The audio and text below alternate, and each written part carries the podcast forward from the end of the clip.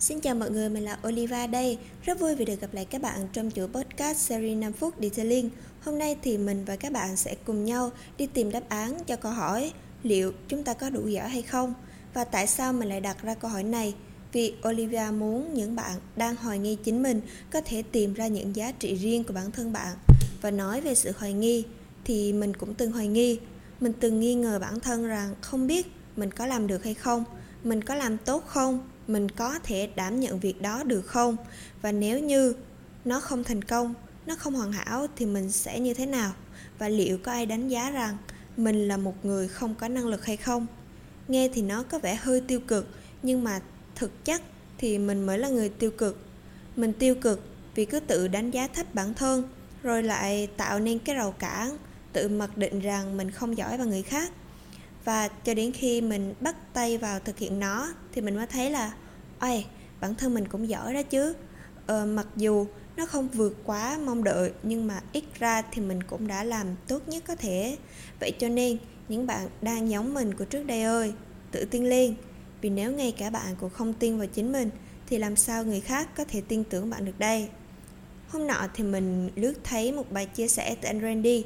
Anh có nói là sự va vấp hay là những trở ngại gặp phải trong quá trình rèn luyện sẽ làm giảm đi sự hứng thú với mục tiêu ban đầu.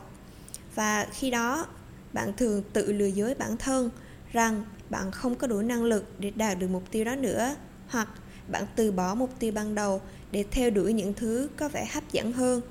Điều này hoàn toàn không sai, vì chúng ta thường bao bọc bản thân bằng một vẻ ngoài hoàn hảo, cho nên rất khó để chấp nhận nếu bản thân mình gặp thất bại và nếu như thất bại nhiều lần, thì chúng ta sẽ mặc định rằng mình không phù hợp. Mình lựa chọn sai hướng, và các bạn sẽ chọn cách từ bỏ cái mục tiêu khó nhằn này để tìm kiếm những cơ hội mới mà bạn nghĩ là bạn phù hợp hơn. Mình thấy có một vài bạn khi mà mới tham gia vào lĩnh vực detailing, các bạn thường sẽ rất tự tin vào thời gian đầu. Nhưng mà khi tham gia và trải nghiệm rồi, thì các bạn mới nhận ra rằng nó không dễ như mình tưởng detailing cần phải cẩn thận, tỉ mỉ và chi tiết.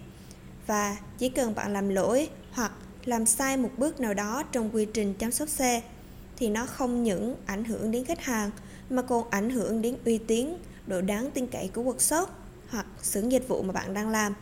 Đương nhiên, bạn sẽ không tránh khỏi việc bị nhắc nhở, bị complain, và nếu như bị nhắc nhở nhiều lần, thì dần dần bạn sẽ không còn hứng thú như ban đầu nữa bạn sẽ cảm thấy rằng ai cái này thật khó, nó không phù hợp với mình. Mình sẽ không thể làm tốt nếu như mà mình cứ tiếp tục theo đuổi nó và các bạn lựa chọn từ bỏ nó để nhường cơ hội màu mỡ này lại cho người khác. Chỉ vì bạn nghĩ bạn không đủ năng lực. Qua cuộc trò chuyện ngày hôm nay, mình hy vọng các bạn đừng nên tự thu nhỏ bản thân mình lại và khi mà các bạn tự giới hạn bản thân, cũng là lúc các bạn sẽ bỏ lỡ đi rất nhiều cơ hội để giúp cho bản thân mình phát triển. Và khi các bạn không tin vào chính mình, cũng tức là bạn đã thất bại một nửa trước khi bắt đầu. Các bạn sẽ không biết được là mình giỏi như thế nào nếu như mà các bạn không làm.